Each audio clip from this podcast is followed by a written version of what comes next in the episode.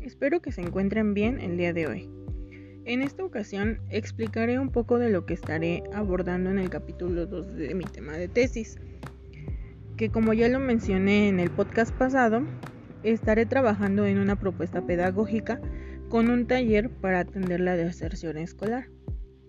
En este capítulo definiré lo que es el diagnóstico pedagógico, que según Dueñas, el diagnóstico constituye un principio de calidad de la educación y por tanto, toda actuación o intervención educativa debe estar basada en el adecuado conocimiento acerca de la realidad en lo que se pretende actuar.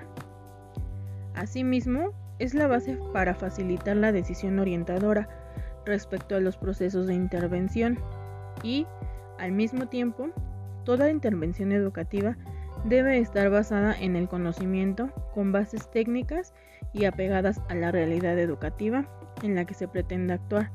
En este caso estaré trabajando en nivel secundario. En este sentido, el diagnóstico pedagógico se constituye un proceso continuo, dinámico e interactivo, integrando otro más amplio que es la intervención educativa. También se plantearían sus cuatro áreas, las cuales son el área socioefectiva, entorno familiar, escolar y dimensión personal, el área cognitiva, atención, memoria, lenguaje, razonamiento lógico, psicomotricidad y percepción.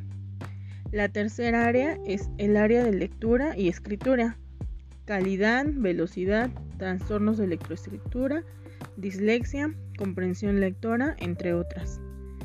Finalmente, el área del cálculo, que en donde interviene la comprensión del lenguaje matemático, manejo de operatorías oral y escrito, resolución de problemas, trastornos en el cálculo básico, discalculía, entre otras.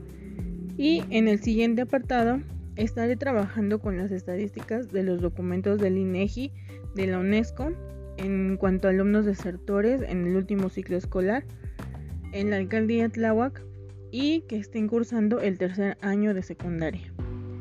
Eh, bueno, esto es un poco de lo que estaré trabajando en este capítulo. Gracias.